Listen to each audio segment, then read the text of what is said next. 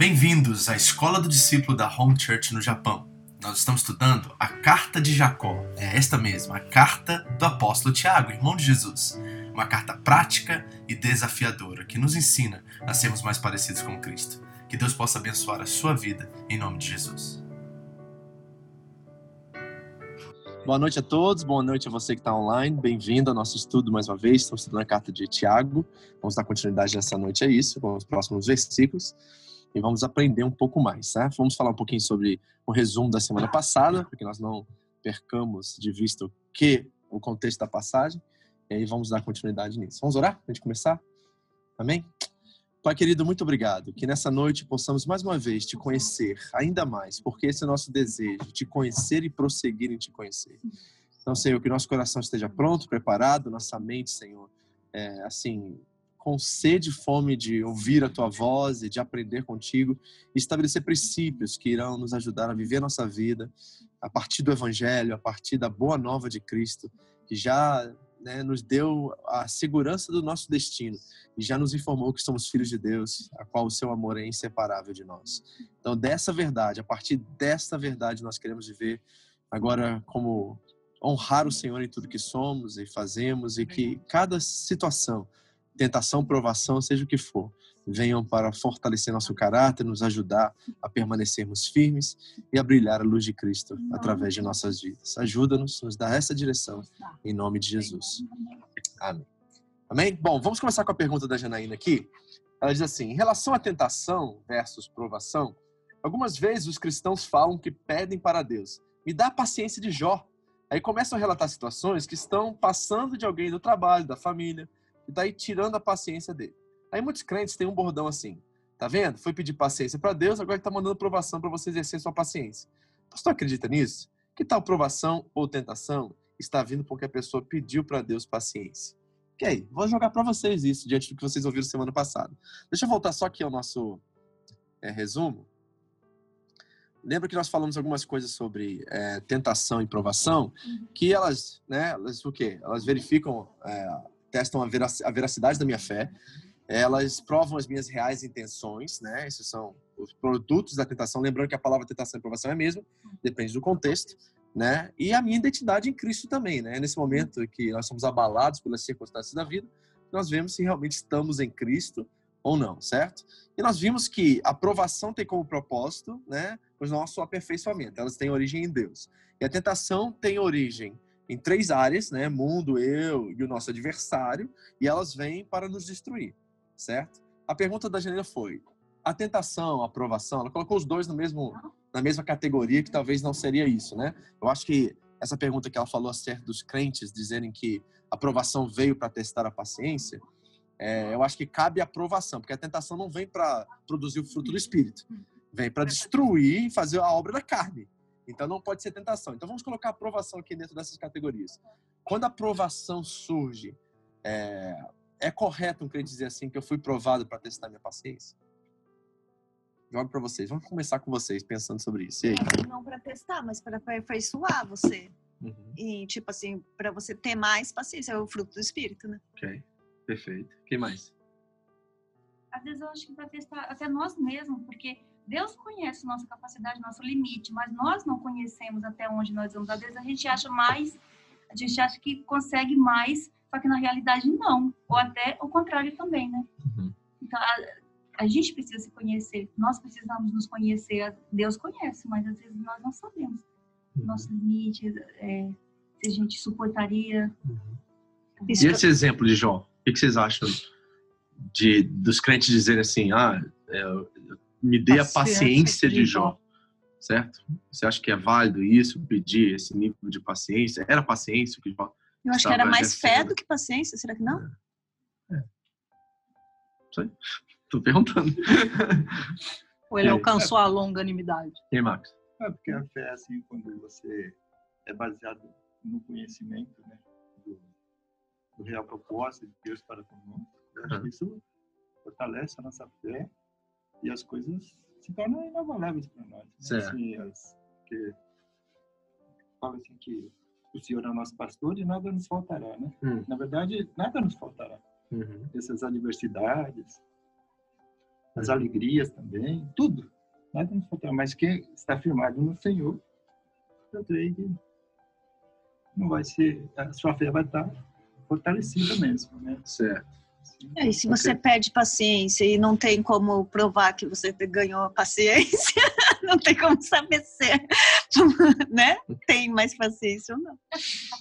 É. Você vai ter que passar por o que ele passou. É. Ok, ótimo. Então nós estamos afirmando que sim, né? Que para termos paciência, talvez o oposto é né, dado a nós como uma ferramenta de Deus para que nós possamos tomar decisões corretas. Para que possa ser aperfeiçoado. Então, quando pedimos paciência, vem a falta de paciência, né, vem questões que são fora do nosso controle e nós temos que esperar em Deus.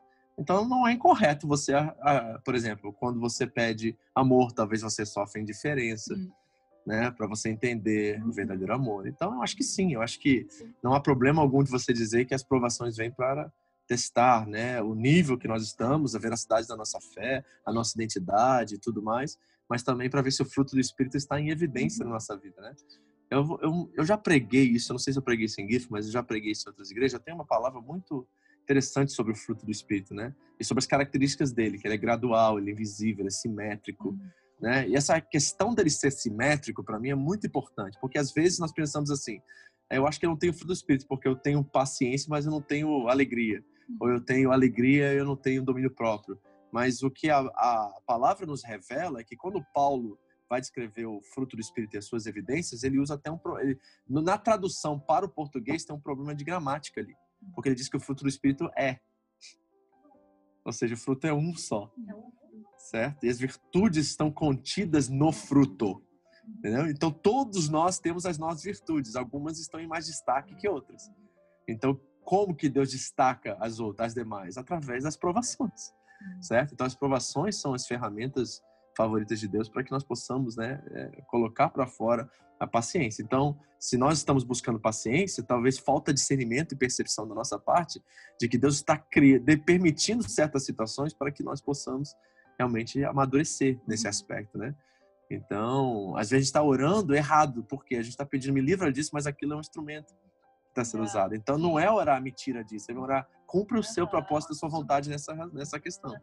Entendeu? Então a igreja tem que começar, eu já ensinei isso para vocês, mas a gente tem que enfatizar isso. Nós temos que começar a orar muito mais para que a vontade de Deus seja feita do que ele livre-nos de algumas coisas. Entendeu? E é a maturidade que surge nesse momento, né?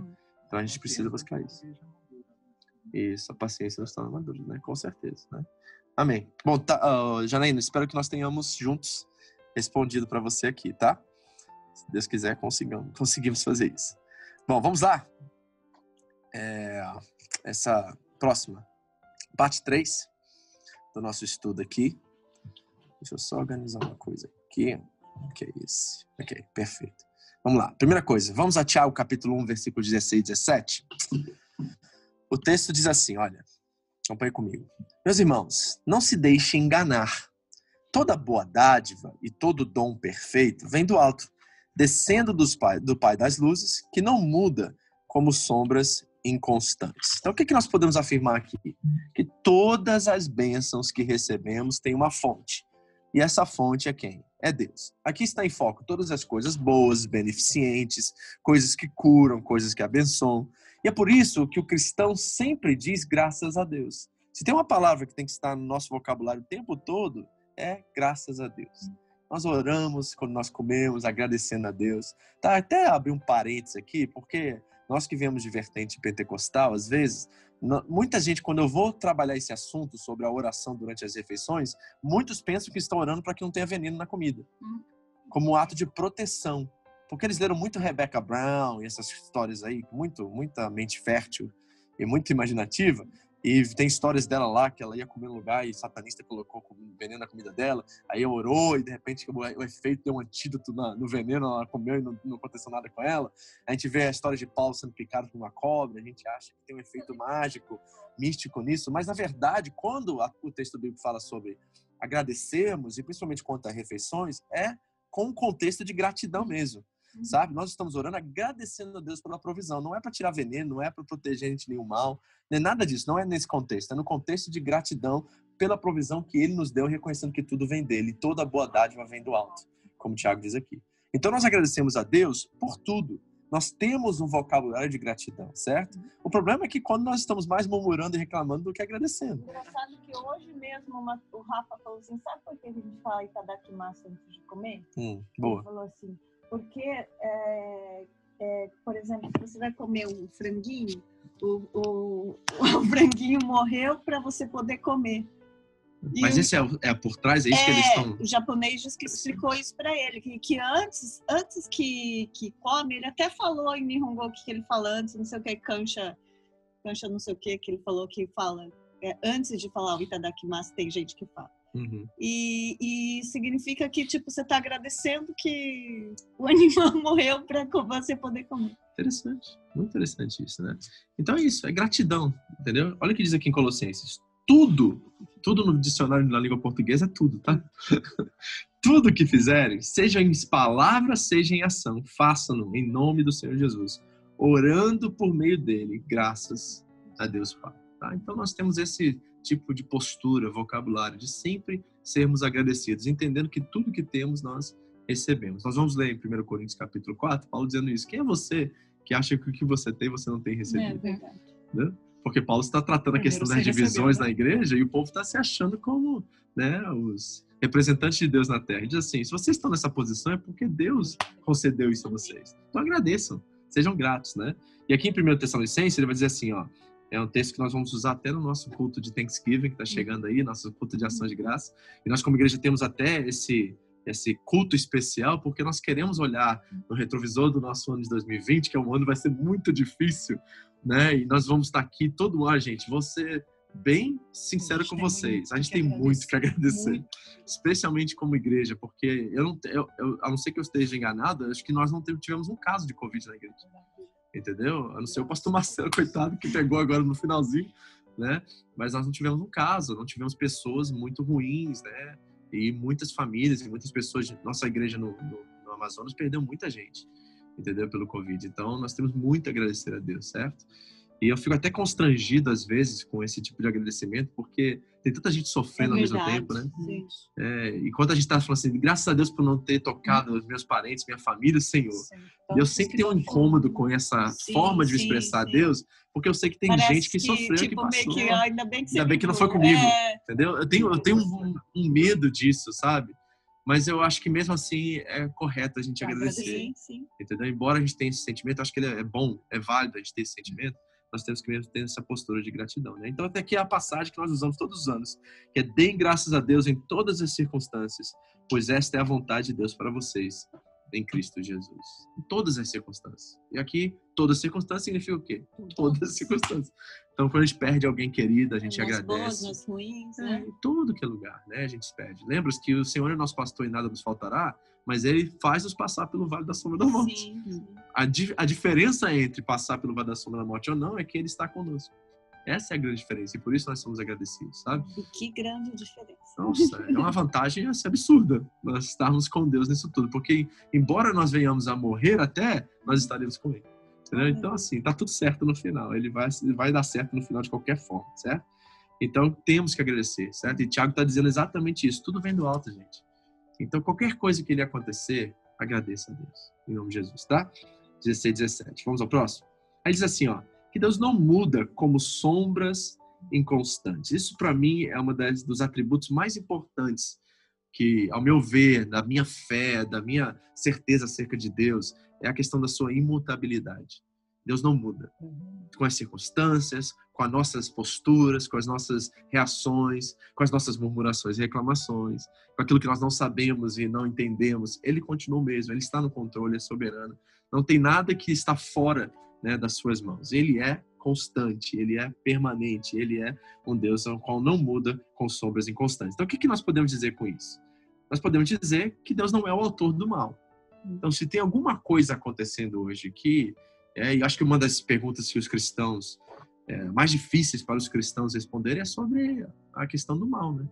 Questionamento sobre o, como você responde uma pessoa que perdeu um filho de dois, três anos num acidente de carro. Sim. Por que, que Deus não protegeu ela e protegeu o meu filho? São perguntas que eu, como pastor, às vezes temos que responder. Nós não temos respostas para isso. Nós confiamos em Deus. Sempre que eu encontro com pessoas que não são da fé, que fazem essas perguntas, eu tenho argumentos, certo? E o argumento que eu uso constantemente para trazer um pouquinho de lógica e razão à consciência dessas pessoas é assim, tá, eu não posso te responder por que, que Deus permitiu isso acontecer, mas qual é a outra opção? É sem Deus? Sem Deus aí então é causa e efeito, é a questão de sorte. E eu não quero jamais colocar minha vida né, à mercê da sorte. Eu prefiro confiar que tem um Deus, que ele é soberano, onisciente, ele sabe todas as coisas e sabe que era o tempo, talvez, do seu filho, da sua filha estar com ele. E acredito, porque eles não chegaram à idade do juízo, é que eles estão com Deus e estar com Deus é melhor do que estar aqui. Então, sempre eu tenho uma resposta assim para as pessoas que buscam isso. Por quê? Na verdade, no fundo, no fundo, a gente não sabe por que aconteceu na hora que aconteceu, certo? A gente não sabe qual seria o futuro dessa criança ou dessa pessoa. Se o futuro dela fosse longe dos caminhos de Deus e Deus a levou para perto dele agora. Qual seria melhor no final, olhando pela eternidade, pelo escopo da eternidade? Melhor estar com Deus do que ter né, perdido por um momento. Nós que somos de Cristo vamos estar com Ele em breve e vamos estar novamente com essa pessoa em breve. Então, né, embora seja uma pergunta muito difícil, e eu não gosto nem de responder, eu prefiro estar com a pessoa do que ficar respondendo perguntas Sim. como essas. Nós temos que sempre né, afirmar que Deus não é o autor do mal. Ó, o próprio Tiago já disse para a gente semana passada: quando alguém for tentado, jamais deverá dizer estou sendo tentado por Deus, pois Deus não pode ser tentado pelo mal e ninguém tenta. Então Deus não é tentado pelo mal, ou seja, não é uma situação que está fora do controle dele, a qual ele fica abalado com aquela situação. Não, ele já sabia, ele sabe, ele sabe presente, passado e futuro simultaneamente. Então nós não precisamos temer, porque Deus está no controle de tudo isso, né? E nós temos que ter um pouquinho de cuidado com expressões deterministas. O que eu quero dizer com isso? Eu encontro muitos crentes que são muito taxativos naquilo que afirma ser de Deus, sabe? Eu tenho certeza que Deus vai fazer isso por mim. Hum. Eu tenho uma preocupação demais com isso, né? E nós vamos estudar isso mais para frente, mas eu já quero colocar aqui que é o próprio Tiago vai dizer assim, ó, não diga isso. Não fala que você vai fazer isso amanhã ou depois, hum. porque você não sabe o dia de amanhã, certo? Vamos ler o texto, ele diz assim, ó, Ouça agora vocês que dizem: Hoje ou amanhã iremos para esta ou aquela cidade, passaremos um ano ali, faremos negócios e ganharemos dinheiro. Vocês nem sabem o que lhes acontecerá amanhã. Que é a sua vida? Vocês são como neblina que aparece por um pouco e de tempo depois se dissipa. Ao invés disso, deveriam dizer: se o Senhor quiser, viveremos e faremos isto ou aquilo. Então, por isso que o crente sempre diz: se o Senhor quiser, nós vamos estar aqui reunidos domingo que vem. Para celebrar o Senhor, nós vamos estar aqui amanhã para trabalhar. O Osmar tem uma Sim. pergunta. É, pastor, em Isaías 45, 7 diz que ele formou a luz e criou o mal. Uhum. Pois é, né? Aí a gente tem que entrar em versões, aí tem que ver traduções e tudo mal. E temos que ver também que os autores do Antigo Testamento, eles tinham uma visão um pouco limitada de Deus, porque eles viam a partir da sua perspectiva e da sua experiência. Por exemplo, os amigos de Jó. Os amigos de Jó batiam no martelo que Jó estava em pecado. Eles afirmavam claramente, sem sombra de dúvidas, que Jó havia feito alguma coisa. Só que nós já sabíamos os bastidores da história em que Deus estava provando o coração de Jó e Satanás estava tentando Jó. Nós sabemos disso, certo? Então, é, essas afirmações, temos que ver contexto, né? A gente, depois eu posso até olhar para essa passagem, depois a gente olhar o contexto, ver quem é que está afirmando isso. Por exemplo, tem texto na Bíblia que diz que Deus não existe, mas quem está falando isso lá em Eclesiastes? É o louco hum. que está dizendo isso. Então a gente fala assim, não, a Bíblia fala que Deus não existe. Não, o louco está dizendo isso. Então nós temos que ver dentro do contexto. Eu não sei exatamente essa passagem que o Osmar está citando, mas depois eu posso olhar isso com carinho e responder lá okay. na igreja mesmo no grupo, tá? tá. Mas é, a gente tem que entender que, por exemplo, alguns ateus eles pegam no pé dos cristãos porque algumas frases na Bíblia dizem que é, haviam dois luminares no céu, por exemplo, quando Deus cria. É, só que quem está escrevendo está vendo dessa perspectiva dos luminares. Ele não está fazendo um estudo científico acerca do Sol e da Lua. Ele está olhando e por essa perspectiva ele vê dois luminares. Então nós temos que entender que a Bíblia ela foi escrita a partir do ponto de vista humano, certo? E Deus usou instrumentos humanos para descrever a sua vontade, mas eles estão vivendo dentro das suas experiências e Deus está usando as experiências deles como né, instrumento para trazer aplicações e nos ensinar o seu propósito em, nossas vidas, tá? Ana Paula diz que assistiu um filme que abordava esse assunto porque Deus cura uns e outros não. Superação, é. milagre da fé. É, então, é, é uma história. É a resposta mais difícil que um cristão tem que responder. Porque nós estamos tentando descortinar os propósitos de Deus. E tem coisas que Deus não revela a nós. Hum. Né? Eu digo a vocês, Deuteronômio 29, 29. As coisas de Deus são de Deus, as coisas que ele revelou a nós são para nós. Sim. Então tem coisas que nós nunca vamos saber é e nós não precisamos saber e Deus não está preocupado com o seu caráter a respeito de nós termos respostas ou não. Ele é Deus. Entendeu? Então eu, eu sempre olho para o salmista e digo assim: aqueitai-vos e sabeis que eu sou Deus. Então eu sempre confio numa justa sabedoria, sabedoria de Deus e soberania de Deus em questões a qual não tenho respostas. Eu prefiro confiar em Deus do que confiar em quê? Sim. Na sorte. Porque o outro lado é uma visão naturalista, né? materialista do mundo, em que tudo é, é átomos, é pele, corpo, é matéria. E o que, que eu tenho como esperança e isso é resposta do lado de lá? Chance? Eu vou viver pela chance? Eu não acredito que o mundo foi criado por chance. Eu acredito que há um Deus por detrás de tudo isso. Nós já estudamos isso na série Foundations, né? Eu já mostrei para vocês todas as questões acerca disso. Então, nós precisamos dizer isso. E cuidado com essas expressões deterministas, tá, gente?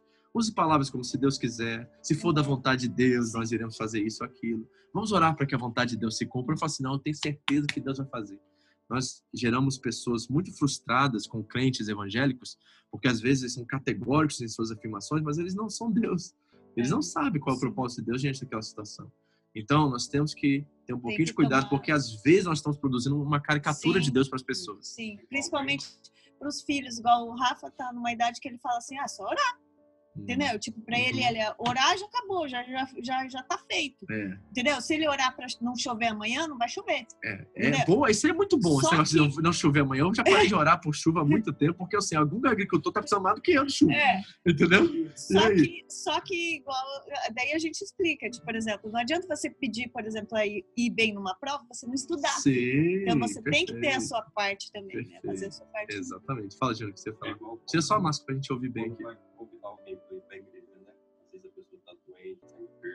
Promete. A gente já fala, vamos pra igreja que Deus vai te dar. Isso, exatamente. entendeu? Então, cuidado com essas expressões, porque a gente está gerando frustrações. Pessoa Nas pessoas. e não recebe e acaba com Sim. É, tão mais fácil de falar assim, vamos lá, nós, Deus é um Deus de cura, eu tenho certeza que nós orarmos pela fé, né? Quem saiba Deus possa curar você, né? Eu lembro de uma situação que Pedro passou com Simão, aquele mágico, que queria roubar o poder de Deus dele, comprar com dinheiro, né? E eu lembro que quando ele caiu em si viu que ele havia feito uma besteira do, do tamanho, ele implorou aos apóstolos, né? Pelo amor de Deus, né? Restaura meu testemunho, minha vida, sei lá o que ele fala. E aí Pedro diz assim: orem, fiquem de joelhos para ver se Deus perdoa você do seu pecado, entendeu? Então a gente tem que ter talvez essa postura, porque realmente nós não estamos por detrás da cortina, nós não sabemos o propósito de Deus em todas essas coisas. Uma coisa nós podemos afirmar que a Bíblia afirma que Deus não é o autor do mal, certo? Uhum. Depois eu vou olhar essa passagem, está em Isaías 45, ele falou? Depois anota para mim, tá? Thalita? Eu passo isso aí. Bom, vamos continuar aqui no, no texto. Terceira coisa que eu quero falar com vocês. Todo mal é um subproduto da natureza caída do homem, tá? Então Deus é o autor do mal, e todo mal é um subproduto, né, da natureza caída do homem. Olha os textos aqui que nós estamos lendo. Pois do interior do coração dos homens vêm os maus pensamentos, as imoralidades sexuais, os roubos, os homicídios, adultérios, as cobiças, as maldades, o engano, a devassidão, a inveja, a calúnia, a arrogância e a insensatez. Todos esses males vêm de dentro e tornam um homem impuro. Então Jesus vai dizer que é de dentro para fora. Ele mesmo disse nesse texto em Marcos que não é o que sai do homem que contamina, não é o que Ok. entra no homem que contamina o homem, é o que sai Sai. do homem, porque sai do homem essas coisas aqui. É o texto anterior a esse, né? Então estamos vendo que toda a questão do mal é um subproduto da nossa natureza caída. Lá em Romanos 6, o apóstolo Paulo diz assim: Falo isso em termos humanos por causa das suas limitações humanas. Assim como vocês ofereceram os membros dos seus corpos em escravidão à impureza e à maldade que leva à maldade, repare, a maldade né, é uma circuito aí, É. vamos dizer assim, um Vira círculo. ciclo, né? Exatamente. Ofereçam-nos agora em escravidão à justiça que leva à santidade. Quando vocês eram escravos dos pecados, estavam livres da justiça. Que fruto colheram então das coisas quais agora vocês se envergonham? O fim delas é a morte. Mas agora que vocês foram liber- libertados do pecado e se tornaram escravos de Deus, o fruto que colhem leva à santidade e seu fim é a vida eterna. Pois o salário do pecado é a morte, mas o dom gratuito de Deus é a vida eterna em Cristo Jesus, nosso Senhor. Tá? Então nós estamos vendo que tudo isso que nós estamos vendo no mundo hoje, a fome, né, o sofrimento humano, todas essas questões são subprodutos da nossa, do nosso egoísmo, da nossa, né, como o Tiago nós lemos esse sábado agora, da ambição egoísta, da inveja né, gananciosa. Então, todas essas coisas são subprodutos de um coração humano que se perdeu a partir do primeiro casal optar por serem donos de si mesmos. O primeiro pecado foi isso, idolatria. Eles queriam ser Deus, certo? E imagine, eu fico, eu- às vezes eu me ponho a pensar naquela passagem ao ler ela, se imagine como deveria ser o fruto da árvore da vida. Eles optaram por um fruto secundário, certo? O fruto do conhecimento do bem e do mal não poderia ser maior do que o fruto da árvore da vida. E do fruto da árvore da vida surge todas as bênçãos e todas as coisas. Então eu fico imaginando a troca que eles fizeram, sabe? Na aparência mesmo. E o engano da serpente favorecendo isso, né? Então, não faz sentido. É interessante no texto, se você for ler, que ambos estavam no centro do jardim. Eles tinham opção. Deus não falou para eles não comerem de todas as árvores do jardim. Falou para não comer daquela específica. E o diabo distorce isso, né? Assim, Deus não falou que você não podia comer. Mas não foi isso que Deus falou. Certo? Então, nós temos que entender isso, que o egoísmo, aquele, aquele desejo de se tornarem autossuficientes, né? ter autonomia sobre todas as coisas, esse é um desejo que todos nós temos ainda, faz parte da natureza pecaminosa, certo? Você vai ver todas as vezes que você está sofrendo alguma área, pode crer que tem alguma situaçãozinha aí de idolatria e de autossuficiência na sua vida, quando você deixou de descansar em Deus, de esperar em Deus e você tentou tomar a frente daquela situação, certo? Então fique atento a isso, tá? Na hora que você vê, ó, tô passando uma luta aqui em casa, não sei por que meu casamento é desse jeito, vai reparar que tem uma pintada de egoísmo, de idolatria e de autossuficiência no seu coração. Você está querendo fazer as coisas na sua própria força e não esperando em Deus. E aí isso é o produto da maldade que vai gerando esse ciclo vicioso que nós estamos vendo aqui que Paulo oferece isso, que a maldade leva a maldade, a impureza, e aí nós nos tornamos escravos de nós mesmos. Então nós precisamos ter bastante cuidado com Até isso. mesmo tá? o diabo, né? Também queria ser Deus, né? por isso. Exatamente, né? Ele É a quis- mesma história, né? Tipo, É, Aquilo que ele não conseguiu fazer, ele tentou É. fazer a imagem e semelhança de Deus fazer. E a estratégia é a mesma até hoje, né? Aquilo que você fala Não que você não criativo. pode, É. é. aquilo que você quer fazer. Exatamente. Não mudou. Romano 7, Paulo dizendo assim, o que eu quero fazer eu não faço, É, mas não no final o que eu né? quero fazer E eu a gente faço. sabe que não mudou. E cai na mesma armadilha. Gugu isso, né? Sempre cai na mesma Ô, armadilha. carne! Cai na mesma armadilha. Isso aí. Vamos lá. Então, quando e como nos tornamos cristãos maduros? Tiago vai nos mostrar isso, tá? Como é que isso acontece? Aí ele começa. Versículo 18. Por sua decisão, ele nos gerou pela palavra da verdade, a fim de sermos como os primeiros frutos de tudo que ele criou. Então, como é que ele fez isso? O primeiro sinal de um cristão maduro é o seu compromisso com a palavra, ok? É o seu compromisso com a palavra. Então, o que, que nós precisamos entender isso? Que não é a igreja, não são os líderes e mais nada que gerou você. Ele diz aqui que foi a palavra da verdade que gerou você. amém. Os líderes são importantes? São. Certo? A igreja é importante? É. Tudo isso é muito importante, fundamental na nossa experiência com Deus e nossa busca por maturidade. Mas esses são meios, não são fins. Uhum. O único fim é a palavra viva, é o Logos, é Cristo. Ele que deve ser realmente aquele que nos gera. Então nós precisamos buscar a Deus e conhecer mais a Deus. Jesus já ensinou isso. Então o que que é importante dizer aqui? Que no dia do juízo, ninguém vai chegar diante de Deus e colocar a culpa em mais ninguém. Nós somos responsáveis pelas nossas ações. Sim. Não funciona assim. Olha o que Jesus diz aqui: nós somos responsáveis pelas nossas ações e pela, não pelas ações dos outros. Ele diz assim: Mas eu digo que no dia do juízo os homens haverão de dar conta de toda a palavra inútil que tiveram falado. Esse é um texto que eu queria tirar da Bíblia, tá? Que é complicado você ter que ouvir isso, né? Que a gente vai dar conta de cada palavra. Então, nós temos que ser responsáveis, Hum. entendendo que uma pessoa madura é uma pessoa que tem compromisso com a palavra de Deus. Tiago está dizendo assim: quem nos gerou, né, pela decisão de Deus, foi a palavra da verdade. E isso nos tornou primeiros frutos daquilo que ele gerou. Que a partir da morte de Cristo nós nos tornamos filhos de Deus, somos reconciliados com Deus. E aí todo aquele que agora está em Cristo Jesus, ele é a forma que forma e nós agora somos gerados da mesma forma que ele foi gerado, entendeu? Então nós precisamos é, entender isso aí. Então a primeira coisa que ele disse, o primeiro sinal de um cristão maduro é que nós somos é, gerados pela palavra e temos compromisso com a palavra. Segunda coisa que ele diz, isso são as consequências de nós não termos né, essa fé é, gerada na palavra. Ele vai dizer que é o seguinte, ó, a primeira coisa, que as consequências. Fácil desistência ou abandono na igreja. Quem não tem compromisso com a palavra, certo? Veio para a igreja provavelmente por outras intenções e outros motivos. Eu sempre digo isso. A forma que você ganha uma pessoa é a forma que você tem que manter ela. Então, por exemplo, se você só viveu de programação de igreja, faz um monte de evento, um monte de coisa, as pessoas vão achar que a igreja é isso. Eventos, programações, né, movimentação, empolgação e tudo mais. Aí você tem que manter esse padrão por muito tempo. Aí você acaba com esse padrão, a pessoa vai falar assim, o que eu estou fazendo aqui então? Já não tem mais aquilo que eu vim buscar, certo? Agora, se ela é gerada pela palavra e o compromisso da igreja é com a palavra, ela vai permanecer diante disso aí, que é o alimento da igreja, né, e a fonte da igreja, que é o próprio Cristo. Então, nós precisamos entender que quando a pessoa não tem compromisso com a palavra, e já vou dizer para vocês, preste atenção, tá? É, a Bíblia nos ensina a olhar os frutos, que pelos frutos nós conheceremos. Então, repare uma pessoa que chega na igreja, ela é, ela é bem social, ela faz amizades rápido, mas ela não está nos estudos. Nada que envolve crescimento espiritual e busca pela palavra, ela se envolve. Repare que em pouco tempo, em menos de um ano, essa pessoa vai ter um problema de relacionamento na igreja. E quando esse problema de relacionamento surgir, ela não vai ter recurso para poder aplicar para resolver aquele problema e provavelmente ela vai sair. Ou então ela vai causar um problema na igreja que vai precisar de intervenção de pessoas mais maduras. E provavelmente não vai ficar porque não vai gostar de ser confrontado. Porque o compromisso dela não era com o crescimento espiritual, em buscar a palavra, entender que a igreja é esse lugar onde nós buscamos juntos a Deus para crescermos e parecermos mais com Cristo. Então, uma pessoa que ela é, é, não tem esse compromisso com a palavra, provavelmente ela vai viver de desistências, não só na igreja, mas em todas as áreas da sua vida, porque ela não tem onde extrair recursos para, para poder né, superar todas essas dificuldades. Segunda coisa é que a fé dela se torna rasa, frágil e condicional. Tiago vai dizer que ele tem a mente dividida, né? E aquilo, aquele texto ali significa hipocrisia ou falta de lealdade, né? Então nós precisamos entender também que se a fé está rasa, na hora que bater uma provação, Tem a ver com Uma aquele luta. versículo tipo, até, é, até o que tinha é tirado depois. essa é dos talentos, né? Que ele dá 5, 2, 1, 10, 5 e 1 é outro, né? Aí ele tira daquele um e dá o outro, né? Mas Bom, ali, a quantia, ali o contexto da passagem não é de talento de dom, ali é de dinheiro.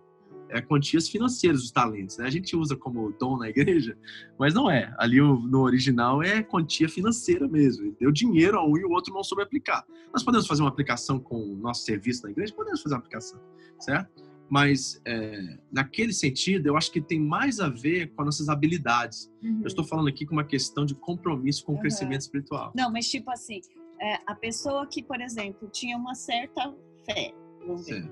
e aí ela não, não, não semeia, ela não, não, não, não busca Deus, e aí, tipo assim, pode ser que a- até o que ela, pouco que ela tinha, pode ser tirado dela, tipo, esse tipo de... Não Você- cresceu na É, fé, você e crê- regrediu é, na fé. é. Você é tirado, porque você vai tirar do tanque vazio. Hum. O que você vai tirar de uma pessoa que não tem nada para oferecer e não está É fazendo mesmo nada? porque não tem meio cristão. Ah, e fora outra coisa, né, gente? Uma pessoa que nasceu de novo, assim, sabe, tem uma experiência com Jesus, ela não consegue ficar parada. Ela não consegue ficar ausente, omissa, assim, sabe, diferente do corpo de Cristo. Ela Uhum. sempre vai querer, de alguma forma, sabe, se colocar à disposição, Sim. né? Está tem crescimento espiritual, tem, tem áreas de instrumentos para isso, é estuda, não sei o quê. A pessoa vai tentar de alguma forma usufruir disso, sabe? Uhum. Talvez ela não possa estar aqui com a gente à noite, ela trabalha, ou ela está cansada, chegou do trabalho, mas ela vai pegar depois a, gravação e vai ouvir no carro. Sim, sim. Ela vai buscar uma forma de suprir isso. Por quê? Porque tem uma, um Uma vazio que é insaciável vida, né? que vai gerando ela mais e Gera. mais de Deus, entendeu? É normal isso, tem que estar sempre esse, esse desejo por crescimento tem que estar ali, né? Que isso revela realmente a nossa a veracidade da nossa fé, né? E a nossa conversão, de fato. Então, é, se nós não temos compromisso com a palavra, repara, eu estou focado realmente naquilo que ele diz, gerados pela palavra. Para mim isso é essencial no corpo de Cristo e quando nós estamos nos relacionando com a igreja. Porque se a gente não tiver recurso e não tiver o tanque cheio, vai vir, e assim, às vezes é instrumento de Deus mesmo para checar nossos corações. Sim. Vão aparecer situações, porque seres humanos são seres humanos limitados, que vão colocar em prova o nosso comprometimento, a nossa intenção acerca da própria igreja em si. E nessa hora que as pessoas costumam, né, infelizmente, sair, né, e não Mas aguentar. dentro desse, assim, tem, é, é, eu já vi muito caso, assim, um pensamento assim, é, por exemplo, assim, ah, eu já sei o suficiente.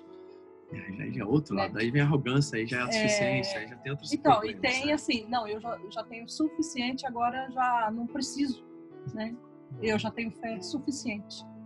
Esse Sim, problema é que a isso. Bíblia diz que os, os exaltados serão humilhados. Então, né? mas não, não tem como, né? A partir do momento que você Limitado. sente que já está suficiente, você já. Tipo Já assim, tá vazio. é, a pessoa vai pro culto e fala, mas eu já ouvi essa, essa pregação, É. eu já ouvi sobre esse, esse versículo, tipo, É. né? Tem até algo É. esquisito, né? Nós podemos dizer pelo menos isso, né? Tem algo que não tá batendo direito. Porque é uma né? coisa que nunca vai nos completar, É porque- né? A gente sempre vai estar buscando. Porque a palavra de Deus que nós estamos citando aqui, Então. não o livro em si que está na nossa Não, frente não. aqui, nós estamos falando da palavra fonte viva e eficaz. Sim. Nós temos um texto vivo, nós não Então, temos não um tem texto como morto. chegar no fim Não, dele, né? não tem, assim, não não tem, não tem como você exaustar isso, não tem como você acabar. Até mesmo porque se a gente pegar um versículo e falar para cada um falar o que, que esse Cada um versículo ter- diz, cada um vai ter uma revelação diferente. Sim, sim. né? E- caso, é como se a pessoa cresce somente num Deus limitado, né? Porque é só aquilo ali, aquilo que ele aprendeu aquele dia, aquilo ali, e tá bom. É, isso que eu falo, Fernanda, sabe? Nós temos muitos dos crentes nos nossos dias têm uma caricatura de Deus, mas eles não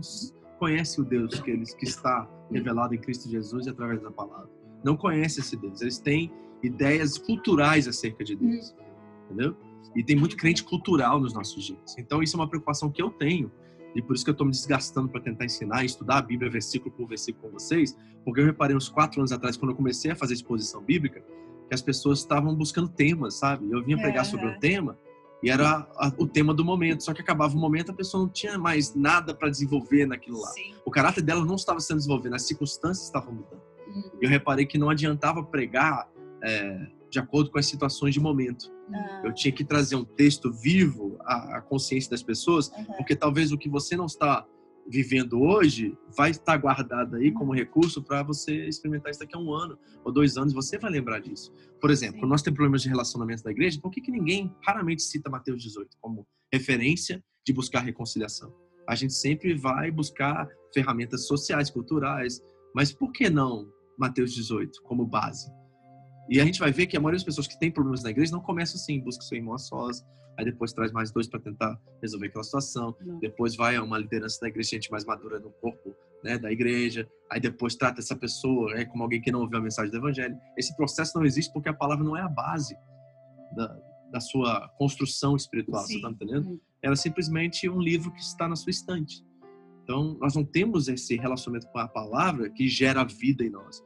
E quando alguma coisa acontece, a primeira coisa que eu tenho como recurso é o que a palavra de Deus tem a dizer sobre essa situação que eu estou vivendo. Uhum. Não é o que eu posso fazer para mudar. Entendeu? Como que eu devo agir diante daquilo que é o meu manual de regra e prática de Mas fé? como a, com a ansiedade de hoje da gente, a gente É, quer, a gente ó, quer quer resolver imediatamente. né? Com a Exato. força Quer do esse próprio braço. processo. E por isso né? que Jesus diz não andeis ansiosos, É. né? Então, assim, a gente tem que entender isso. É que assim, a falta de entendimento nos leva a uma presunção que estamos fazendo coisa certa, Ah, sim, com certeza. mas na verdade não. É, aqui, ó. Eu, eu botei aqui, não sei se é o próximo ponto aqui, peraí.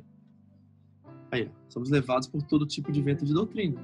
Então, quando a gente não tem a base, a gente é. Qualquer, Qualquer pessoa que fala qualquer coisa soa legal, sabe? Aham. Atraente, a gente fala assim, não, então é isso mesmo. E a gente abraça. E quando, e quando convém, né? É, tipo assim, ah, isso convém a mim, então é. né? E, e é isso que acontece, né? Então, olha, Jesus, aqui eu coloquei os dois textos, um no Antigo Testamento e no Novo. Jesus diz, reis por não conhecer as Escrituras. Nem o poder de Deus. Entendeu? Então, assim, e Osés disse, o povo perece por falta de Falta de conhecimento. conhecimento. Então, o problema tá aí, sabe? A primeira carta de, de Pedro, por exemplo, e a segunda, depois vocês leem, a palavra principal, a palavra-chave de segunda, assim que a segunda carta de Pedro é a palavra conheceis. Ele cita aquilo inúmeras vezes. E ele está escrevendo para uma igreja que está passando por perseguição, sabe? Apostasia, perseguição e falsos mestres no meio da igreja.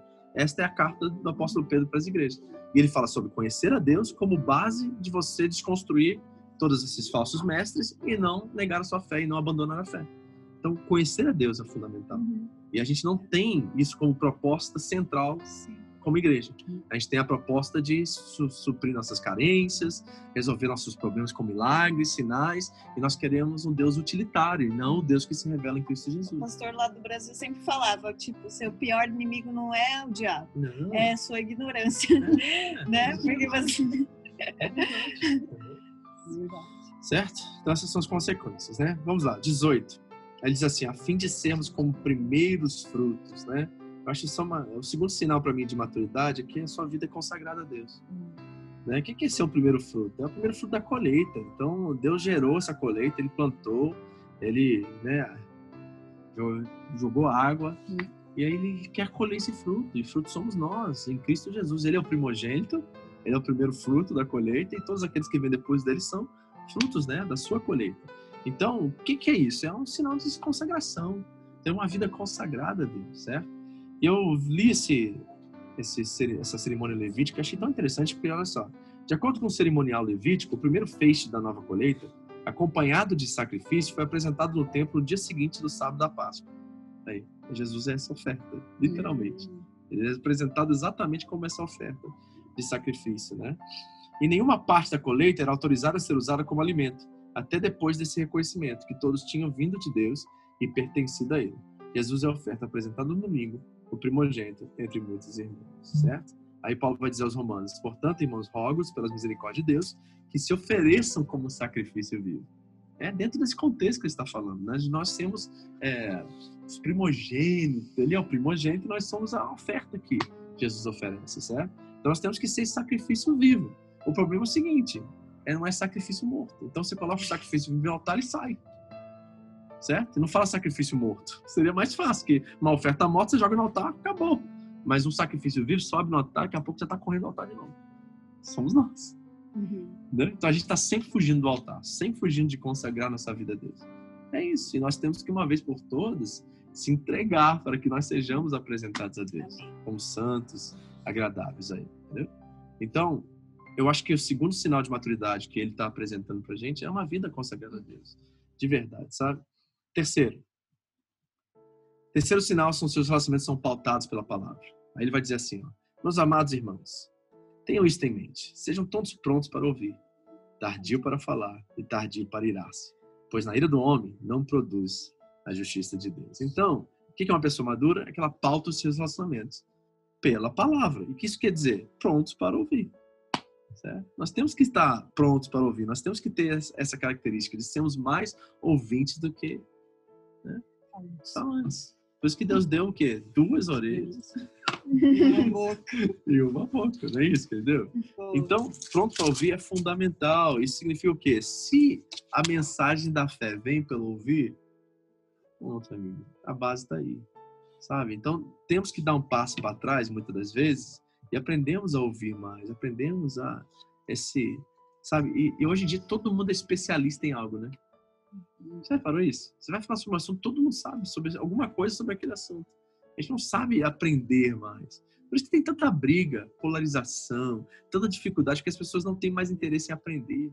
Elas querem mostrar que elas sabem. Porque elas são melhores. É, entendeu? Então Uma tem assuntos que disputa, você né, sabe um assim? pouco, mas será que é tão difícil você falar assim, me ensina, o que que você aprendeu nisso? Sim.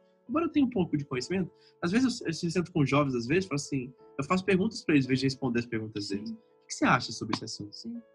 Talvez eu vou aprender com eles, em vez de ensinar. Eu aprendo entendeu? muito com as crianças. Nossa, é demais. né? Então, sabe por que a nossa fé tá, raiva, é, tá rasa desse jeito? É porque a gente não sabe ouvir mais. A gente quer falar Falar, hoje em dia. Né? A gente quer imediatamente postar alguma coisa. Coloque-se Então, o outro superior a você, né? ah? Isso até na oração, né? A gente só fala. É, exatamente. Oração é uma. A gente não deixa nem falar, já viu? É, isso- Peraí, peraí, peraí, deixa eu falar. é. Tchau. Eu me lembro muito bem, né? Do André do Ministério Piranga, uma vez, a gente foi pro México. A gente tava, ele estava lá no México e o pastor pediu para fazer oração na hora da, da refeição, depois de um congresso, alguma coisa. Aí o André começou a orar, né? E ele gastou assim, gente, de boa, uns dois, três minutos orando. Uhum. Ele acabou de orar, o pastor olhou para ele e falou assim: Você não ora em casa, não?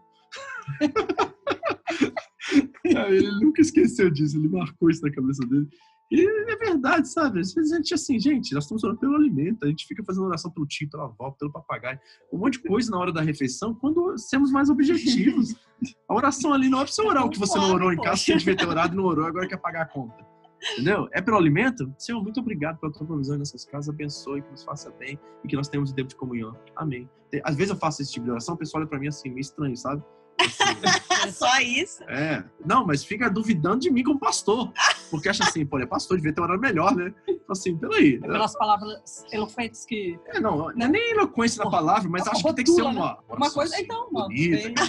Assim, não, gente, vamos ser objetivo. Entendeu? Tô com fome. Muitas palavras às vezes confundem, entendeu? Então não precisa mostrar, provar pra ninguém que a gente ora. Entendeu? A gente tem lugar pra orar, tem momento pra orar, Sim. mas ali é, é, a comida ficar fria, a gente tá orando ainda, né? Certo? Por exemplo, quer ver uma coisa muito engraçada? Ano E aí novo. fica aquele vídeo da, da criança lá. Eu tinha os irmãos na igreja que vieram de outro ministério, no ano novo, assim, indo pra 30 segundos, o povo querendo orar. Eu falei assim, agora não é hora de orar, não, agora é hora de comemorar. E o povo lá de mão dada orando, eu quebrei a oração. Eu falei assim, gente, agora vamos celebrar, ano novo. Chega de oração, já deu. Vambora, vamos pular, vamos brincar, vamos abraçar o outro, celebrar, porque tem hora pra tudo. Entendeu? Então, Orar, vocês vão ter um outro. é, tem orar, tem momento pra tudo. Então, isso, é- isso, às vezes é a nossa religiosidade se expressando. É. Entendeu? E isso parte do medo. E Jesus é um, um- Se você vê a vida de Jesus, é uma pessoa festeira. É uma pessoa que gostava de estar com as pessoas, celebrava as pessoas, celebrava os momentos, sabia viver cada momento muito bem. E nós temos que aprender isso, não espiritualizar todas essas coisas. Sabe? Isso é muito importante. E ouvir é outra coisa que cabe dentro disso. Aprender mais a ouvir as pessoas, ser mais humilde né, em ouvir. Né? Nós vimos aqui que, consequentemente, a fé, você ouvir, a- vem pelo ouvir a palavra da mensagem, a mensagem ouvida mediante a palavra de Cristo. Então, é assim que vem a nossa salvação. Então, nós precisamos é, aprender isso aí, né? Segunda coisa, ele diz assim, ó, tardio para falar. Nossa, repetiu Né? embaixo ainda. Olha só, se alguém se considera religioso, nós vamos estudar isso mais para frente, mas não refreia sua língua, engana a si mesmo. Sua religião não tem valor algum. Sabe? Então tem situações que a gente sabe o que. Coloca esse, esse versículo para decorar. Esse é bom, né? O Matheus está precisando. Depois eu coloco isso aí. Falar nisso, o Yuri estava hoje. Nossa, meu Deus, o que é isso? É, hoje foi Jeremias, eu botei, né? Jeremias 9. É, é muito longo. Entendeu? Mas outra coisa, tá, gente? Vamos falar menos e ouvir mais, né? Não ser tão rápido em querer colocar nosso ponto de vista, nossa né, razão acerca das coisas. Poxa, vamos. Olha, se tem uma coisa que a gente tem que aprender com Jesus, Jesus dava poucas respostas e fazia muitas perguntas. Você ver os diálogos de Jesus com os fariseus, principalmente. Ele não respondia uma pergunta dos fariseus. Eu eu ficava muito irritado. Porque tudo que perguntavam a ele, ele respondia com outra pergunta. Né? É lícito dar. Pegar a moeda, né? É lícito dar dinheiro ao império? Ele fala assim: de quem é a, a, a face que está aqui nessa moeda? Né? Ele faz outra pergunta, ele sempre devolve a pergunta com uma pergunta. Por quê? Ele queria colocar as pessoas dentro dos seus próprios pressupostos, para Uhum. saber o que estava realmente por detrás de cada pergunta. E quando a gente começa a trabalhar assim, a gente começa a ver qual é a verdadeira pergunta que a pessoa está fazendo. Porque, às vezes, aquela pergunta só está camuflando algo que é mais profundo. E quando nós damos a chance à pessoa a, sabe, a expor verdadeiramente o que ela está falando, você, nós vamos descobrir que a pergunta não é aquela, é outra, muito mais profunda, porque nós estamos aprendendo a ouvir, Hum. sabe? Estamos sendo tardios em falar. É, tá bom, é, não, já, já foi respondido. Que a Ingrid queria saber o que, que é tardio, mas a Ana já, já explicou. respondeu? É. Outra diz assim, ó, tardio para irar-se, né? Ira significa raiva ou indignação, fúria e violência. E aí eu coloquei aqui, ó, tem duas vítimas da ira. Primeiro sou eu, através da implosão. Quando eu fico irado, aqui dentro, eu explodo, eu explodo para dentro. Entendeu? Aí você perde a visão, você perde a razão, você perde tudo. Você perde a, a sua percepção acerca do momento. Você fica cego, certo? Então, primeiro é uma implosão. E aí, aquela implosão, se você não tem domínio próprio, não controla ela, ela se torna uma explosão, porque agora é colocado para fora e aí vai machucar outras pessoas. E às vezes nós machucamos pessoas que não tem como voltar atrás, gente. Aquilo está impressionado na, na- no coração e na mente daquela pessoa. Tem- eu sei disso, porque talvez vocês lembram de palavras que foram faladas a vocês pelos seus pais ou pessoas Sim, que vocês amavam que vocês nunca mais esqueceram. Ficou impressa na mente e no coração. Não tem como apagar mais. É só uma decisão mesmo em Cristo de você perdoar. Porque nunca você vai esquecer. Então, mesmo quando você perdoa, você, você não esquece. Você Uhum. perdoa? Deus não mandou você não esquecer. Tem coisas que são incapazes de esquecer. Ele mandou você perdoar. E perdoar não é sentimento, é uma decisão. Por que a gente confunde perdoar com sentimento? E aí a gente não perdoa. E aí nós não somos perdoados. Porque assim como perdoar as ofensas dos seus irmãos, assim também vós sereis perdoados. É o Pai Nosso, E como a literalmente. gente sabe que perdoa? Sabe porque a gente não, não toca mais no assunto, principalmente. né? Acho que não dói aquilo tanto não te também. afeta Não te mais, afeta. Não te afeta. Você lembra, A gente não usa como histórico das mas nossas. Né? aquilo, tipo, passou. Quando acontece É outra outra coisa de né? Olha, acontece outra coisa lá na frente e não volta nesse assunto. A gente sabe que a gente realmente abandonou. Não esqueceu, mas decidiu, por amor a Deus, abandonar. Entendeu? Tem uma diferença enorme entre desculpa e perdão, né? Ficava bem preocupada, porque eu não consigo esquecer. Aí eu ficava pensando, não consigo perdoar ninguém. Eu acho que não é nem bom você esquecer. Hum. Não é bom pra você. Retrovisor, né? Para que você nunca né, ultrapasse aquele limite novamente. Porque provavelmente essa pessoa teve esse poder sobre você de causar mal porque você ela excedeu um limite que você permitiu que ela excedesse. No Por isso que causou é tão meu mal. pai, né? É, ele falou coisas assim que eu nunca vou esquecer. Aí eu fico pensando, será que ele esqueceu? Não sei, não. Aí já é aquela outra parte que eu falei assim, né? Nós somos responsáveis pelas nossas ações. É. não pelas ações dos outros, entendeu? Nós vamos dar conta de cada palavra que sai da nossa boca, não dos É outros. muito sério quando envolve é, pai e mãe. né? Uhum. Não, é muito sério. filha. É muito sério. Nossa, é, é muito complicado. E nós temos que ter muito Eu tenho cuidado. muito medo. Tá, o? Anderson- Eu vou falar, às vezes eu tô brava, eu vou falar. Morda a língua. O Anderson está perguntando se perdoando e não querendo conviver mais estaria errado. Estaria Não, errado. depende de cada situação. Eu acho que quem ultrapassou o limite precisa con- reconquistá-lo. Então tá, então você deu a pessoa até aqui, ela foi até aqui, certo? Dessa área até aqui você não pode mais ceder, porque ela sabe que você sabe que ela ultrapassou os limites, a confiança e tudo mais. Então tem que ser reconquistada se possível, né? Mas vamos dizer que isso é um caso de traição, certo? E causou a separação do casal.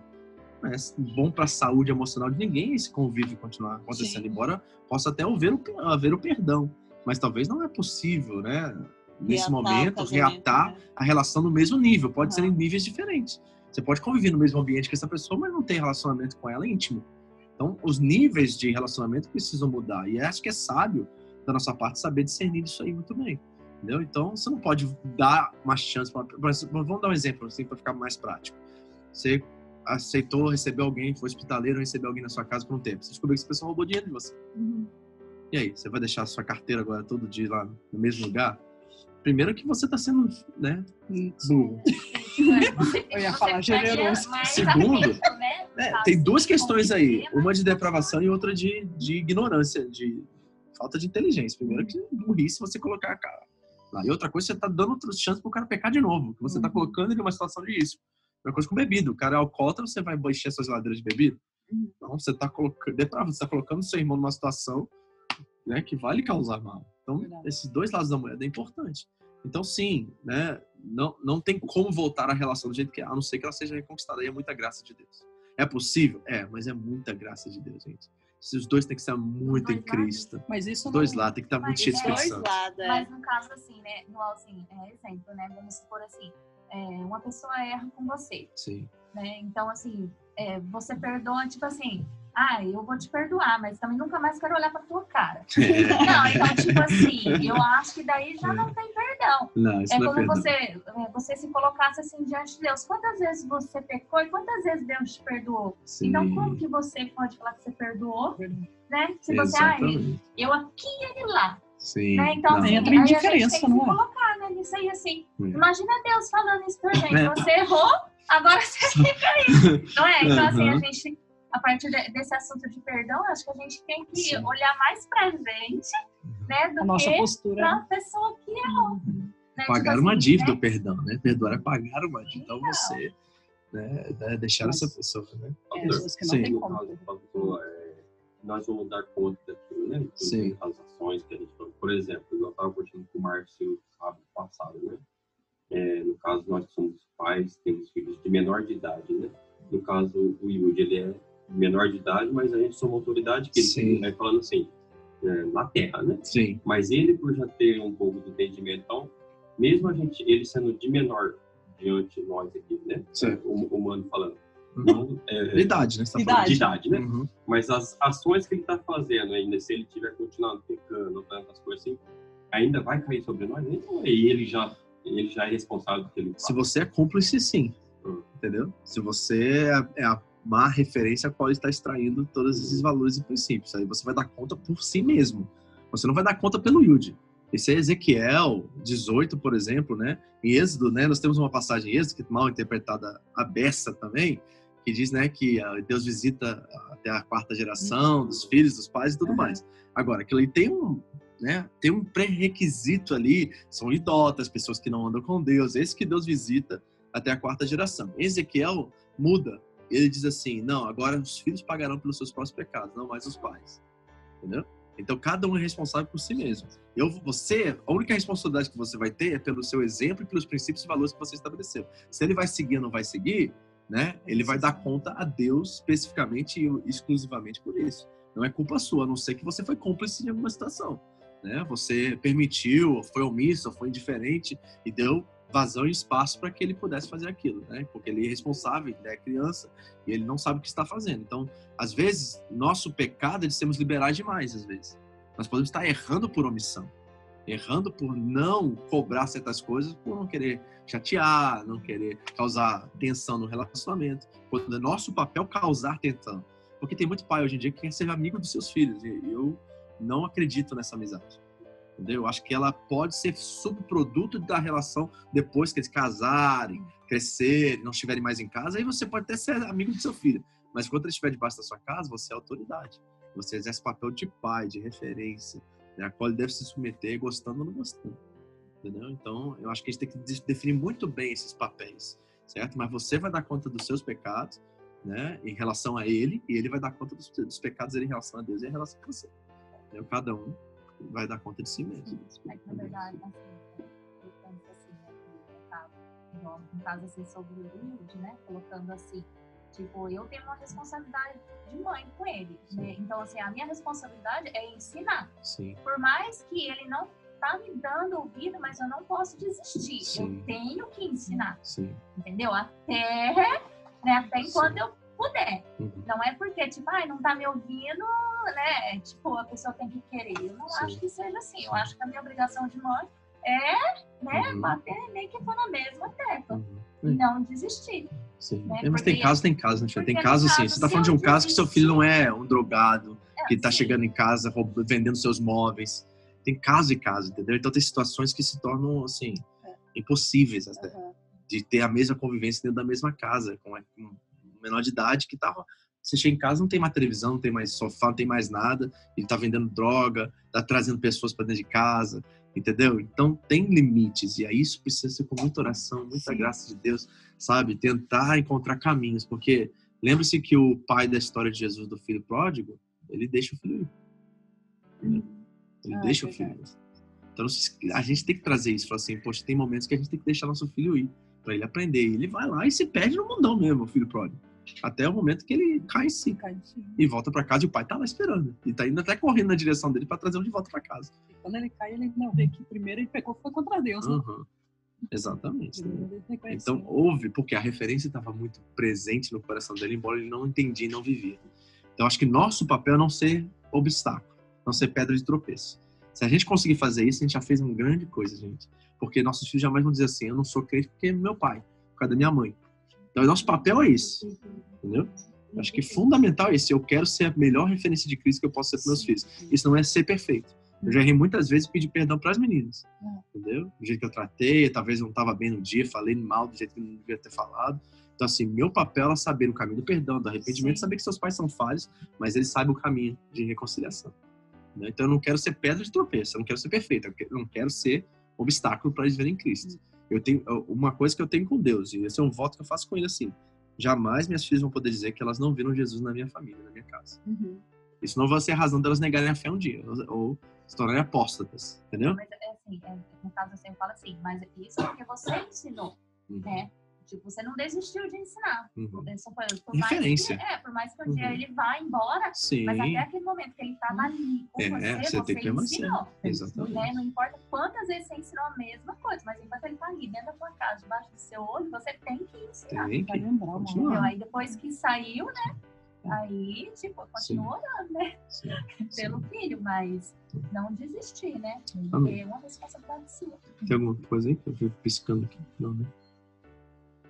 Sim. Tem pergunta aí, gente? Alguém tá falando coisa? Deixa eu ver. Aprendi que pode... é, Letícia, aprendi que podemos irar e não pecar, está certo? Sim, a, a indignação. Vamos olhar como indignação? Eu não gosto de olhar a palavra irá, que ela é muito forte. Uhum. Eu acho que tem uma indignação santa. Eu acredito nisso. A gente fica assim com a injustiça, com a discriminação. A gente tem uma coisa dentro de nós que fala assim, não pode ser isso, sabe? Uhum. Ou então indignação com você mesmo, né? Da sua forma de agir e reagir. Então existe uma indignação, sim. Eu não chamaria de raiva, que a raiva já é, é, como diz aqui, né? É uma fúria, uma violência, até uma implosão, é né? uma coisa que está mais dentro, né? E aqui, Hebreus 12, que eu achei interessante esse texto, que eu acho que é importante a gente lembrar, é cuidem que ninguém se exclua da graça de Deus e que nenhuma raiz de amargura brote e cause perturbação. Então é uma coisa que entra e contamina. Então a gente não pode deixar essa raiz brotar ali, sabe? Um sentimento que vai causar todas essas questões. E lá em Provérbios diz que a resposta calma desvia a fúria, mas a palavra ríspida desperta a ira. Então, é, como diz lá em Provérbios 18 também, que a língua tem poder de vida e morte. né? Então, cuidado com isso, porque às vezes coisas que nós falamos né, despertam a ira. Né? E tem um texto na Bíblia que diz que nós não devemos xingar nossos filhos ou provocar ira nos nossos Nossa. filhos. Porque tem pai que é chato assim. Não é chato porque quer que faça as coisas corretas, porque extingue o filho É, provoca. Sim. Entendeu? Até o filho perder a calma e aí depois joga a culpa no pra ser rebelde. Mas é o pai que tá lá toda hora cutucando uma situação que né, acaba causando isso, né? Então ele diz assim, sejam tardio para irar-se, né? Ok? Aí ele diz uma coisa que é sensacional, pois na ira do homem não produz a justiça de Deus. O quarto sinal de uma pessoa madura é que a sua justiça é pautada pela palavra. Né? Quando agimos por justiça própria, Deus sai de cena. Hum. É isso que ele está dizendo aqui, ó. A ira do homem não produz a justiça de Deus. Então nós não podemos fazer justiça com as nossas próprias mãos. Independente de qual for a situação, gente. Se tem uma situação que tudo dentro de você está pedindo para você agir, né, e fazer alguma coisa para fazer justiça naquela causa, sai fora porque você acabou de tirar Deus da situação. Então é melhor a gente esperar, né? E, e principalmente na questão espiritual, eu coloquei aqui que a foice que separa o joio do trigo pertence ao único capaz de separar juntamente um do outro. E é muito pré-julgamento, muito preconceito. Isso é preocupante, né? Nós queremos separar o joio do trigo como igreja. Nós queremos dizer, não, isso aqui É só, só Deus. é, é só Deus que faz isso. Né? E aí, Mateus 18, né? Nós vamos ler esse texto juntos. Mas é interessante que a justiça de Deus é Cristo, né? E ele se tornou pecado para nós, aquele que não tinha pecado. para que nele. Então, ele é a justiça de Deus. Então, nós colocamos nas mãos dele aquilo que nós não podemos fazer. Vamos ler esse texto lá em Mateus 18, 21 a 35, rapidamente?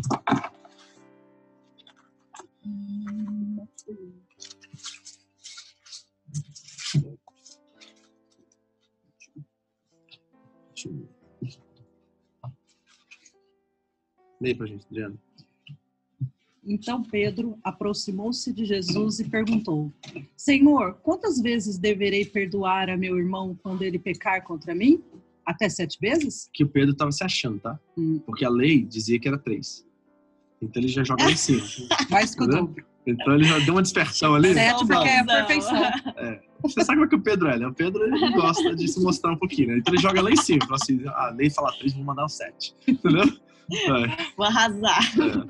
Jesus respondeu: Eu digo a você, não até sete, mas até setenta vezes É, sete. que seria 490 vezes pelo mesmo erro. Por dia. Toma! Por dia. Por dia. Que tal? Quem que erra 490 90 vezes no mesmo dia pelo mesmo erro? Tá? Então ele jogou isso pro infinito, né? Então não Ai, existe, é impossível. Ok, agora olha o 23. Por isso, o reino dos céus é como um rei que desejava acertar contas com seus servos. Quando começou o acerto, foi trazido à sua presença um que lhe devia uma enorme quantidade de prata. Como não tinha condições de pagar, o Senhor ordenou que ele, sua mulher, seus filhos e tudo que ele possuía fossem vendidos para pagar a dívida. Até agora justiça. Tá? Eu quero que você entenda isso, não tem nada de errado aqui. Uhum. Eles devem ter que pagar. Tá? Justiça. Aqui é uma situação plena de justiça. ok? O servo prostrou-se diante dele e lhe implorou: Tem paciência comigo e eu te pagarei tudo. O senhor daquele servo teve compaixão dele, cancelou a dívida e o deixou ir. O que está estranho aqui? Ele pediu paciência e ganhou compaixão. É. Ah, que querido. Você reparou isso? Ele não falou assim, então tá, vou te dar tempo pra você pagar. Não, diz o texto que ele cancelou. Cancelou. Agora, olha isso no aspecto espiritual agora, salvífico. É esse que é o contexto aqui, Uhum. tá? Não é dívida. É a maior das dívidas. Hum. É a nossa dívida com Deus. Então ele está falando disso. Ou seja, nós, e ele está falando isso para os judeus, fariseus, eles estão tentando pagar a dívida através da lei das boas obras. Então eles estão tentando pagar a dívida com paciência, esperando né, que se cumpra o que tem que se cumprir. Então eles estão tentando, através das boas obras, pagar a dívida e não estão conseguindo. Aí o que, que o rei faz? O rei fala assim: não, faça de outro jeito, paga de outro jeito. Ele fala assim: não, ele cancelou. Certo? e deixou ir. Então tem uma situação de injustiça agora. Porque o rei tá tomando a injustiça como um meio. Ele, a justiça devia ser feita de pagar. O rei agora adota uma situação, uma, uma atitude de injustiça. Ele está sendo injustiçado. É o rei que está sendo injustiçado nessa história. E isso é muito interessante, porque foi isso que aconteceu com Jesus. O inocente, Sim. aquele que não tinha pecado, É, já Deus me- fez o- pecado por nós. O Mateus já perguntou isso para mim. Hum, Deus não é um Deus de justiça? Então por que que Jesus foi injustiçado? hum. Entendeu? Entendeu? Entendeu? Porque é o próprio Deus. É. Entendeu? Que não tem como. É Deus querendo. Daí ele falou, não é justo. É, tá vendo? Isso Né? é mesmo, isso é lógica, né? Tá sendo muito bom na lógica. Vai, continua. Mas, quando aquele servo saiu, encontrou um de seus conservos, que lhe devia cem denários. Agarrou-o e começou a sufocá-lo, dizendo: Pague-me o que me deve. Então, o seu conservo caiu de joelhos e implorou-lhe: Tenha paciência comigo e eu pagarei a você. Mas ele não quis. Antes, saiu e mandou lançá-lo na prisão até que pagasse a dívida. A diferença aqui é 10 mil para 1, Uhum, ok? Sim. A primeira dívida era de 10 mil talentos ou denários, tá? Imagina quanto que é isso, tá? A outra é 1. Então, assim, E ele falou a mesma coisa que o outro, né? aham, Pediu a mesma coisa. pediu a mesma Pediu a coisa. mesma coisa. E, e essa é a questão que nós estamos falando assim. Qual é, o que, que pauta a nossa justiça? É a justiça da palavra e do reino ou é a nossa própria justiça? Aí que está a questão. Porque as quantias aqui, Jesus usa na parábola, quantias absurdas. de- é um abismo de distância entre uma quantia e outra. Ele está tentando levar o máximo de absurdo das quantias para que você entenda o perdão que você recebeu de Deus.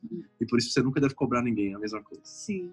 Entendeu? Essa parábola é a chave de tudo que está conversando sobre perdão aqui. Eitimã e Etien. Assim, é muito mais que Timão. É muito mais, né? Ah. Quando os outros servos, companheiros dele, viram o que havia acontecido, ficaram muito tristes e foram contar ao Senhor, ao seu senhor, tudo o que havia acontecido. Então, o Senhor chamou o servo e disse: Servo mau, cancelei toda a sua dívida porque você me implorou. Você não devia ter tido misericórdia do seu conservo como eu tive de você? Irado, seu senhor entregou-o aos torturadores até que pagasse tudo o que devia. Assim também fará meu Pai celestial a vocês, se cada um de vocês não perdoar de coração ao seu irmão. Aí, Jesus já se deixa a gente complicado, né? Essa última fala do Senhor, né? Então, assim, é muito sério para Jesus isso, né? Enquanto nós não entendemos essa distância do perdão que Deus nos concedeu de graça, a questão é de graça, gente. Né? Como é que nós não devolvemos esse mesmo perdão com a mesma quantia? Né? Por que que a gente tem que cobrar as pessoas? Né? É que você falou assim, perdoa, mas não quero te ver. É isso aqui. Né?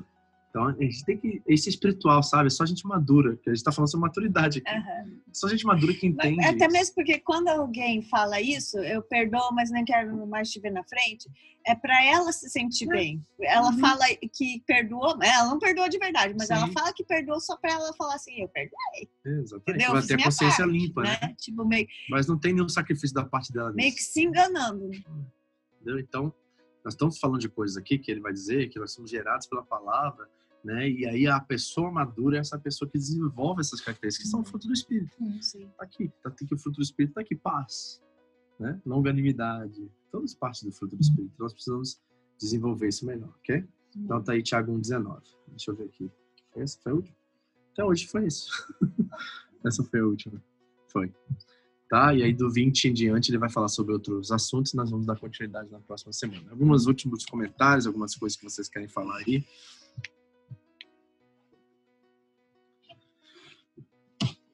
E aí? Silêncio. Eu fechar aqui. Ok. Então, pessoal, você online aí quer fazer alguma pergunta, alguma coisa, quer falar? Mas por hoje é isso. É, já foi falado, você falou. É, acho que você teve sua resposta na parábola aí, né? Né? Amém, então? Vamos orar então pra gente fechar essa terceira parte. Nós estudamos até o 19, semana que vem vamos ao 20, tá? Só deixando para vocês que em dezembro nós vamos ter que começar o Next Steps, que é o curso de membresia, então nós vamos parar em dezembro e voltamos em janeiro com o nosso discipulado, tá? Então a gente vai até dezembro, dezembro a gente dá uma pausa de um mês aí, a gente volta depois, tá bom? Mas esse next step é o É mesmo o que curso de membresia, é o mesmo que vocês fizeram. Ah, não precisa fazer de novo. não, não, é só para os novos membros, né? Tem uma turma aqui que quer se tornar membro da igreja, tem que fazer os cursos, tá? Ok. Vamos orar? Pai querido, em nome de Jesus, ajuda-nos a perdoar, Senhor. E perdoar não como um sentimento, mas como uma revelação que vem da convicção da tua palavra, viva e eficaz, que nos ensina que fomos perdoados de uma dívida impagável. E por isso perdoamos, Senhor, a dívida pagável dos nossos irmãos. Que diferença, que abismo há entre as duas coisas. E enquanto nós não reconhecemos isso, e recebemos a maior de todas as dádivas e graças que vem do alto, do Pai das luzes, que não há sombra de variação, nós continuaremos a sofrer, a viver com amargura em nosso coração, causando perturbação, contaminando outros. E nós jamais queremos deixar isso acontecer. Senhor, ajuda-nos a sermos tardios em falar, prontos para ouvir, porque tem muita coisa que o Senhor quer nos ensinar através uns dos outros, através dos menores entre nós, dos maiores entre nós. Nós queremos realmente sermos humildes para compreendermos a tua vontade, Senhor. Obrigado por ter nos gerado pela tua palavra. Ajuda-nos a crescer espiritualmente, a ter uma fé robusta, profunda, profunda cada dia mais, mais simples ao mesmo tempo, que nos ajuda, Deus, a viver de forma digna cada dia, é, representando o Senhor, honrando o Senhor e vivendo o fruto do Espírito a cada dia mais. Ajuda-nos. Obrigado por esse estudo, obrigado por essa noite. Leva meus irmãos em casa em paz, guarda-nos que estão assistindo online também, abençoe eles, dê descanso e novas forças deles. Obrigado por essa noite, em nome de Jesus. Amém. Amém. Muito obrigado pela sua participação conosco nesse estudo. Semana que vem estamos de volta. Procure o podcast da Home Church no Japão no Spotify, no Deezer, no iTunes. Home Church Japão com o pastor Vitor Pinheiro. Deus te abençoe em nome de Jesus.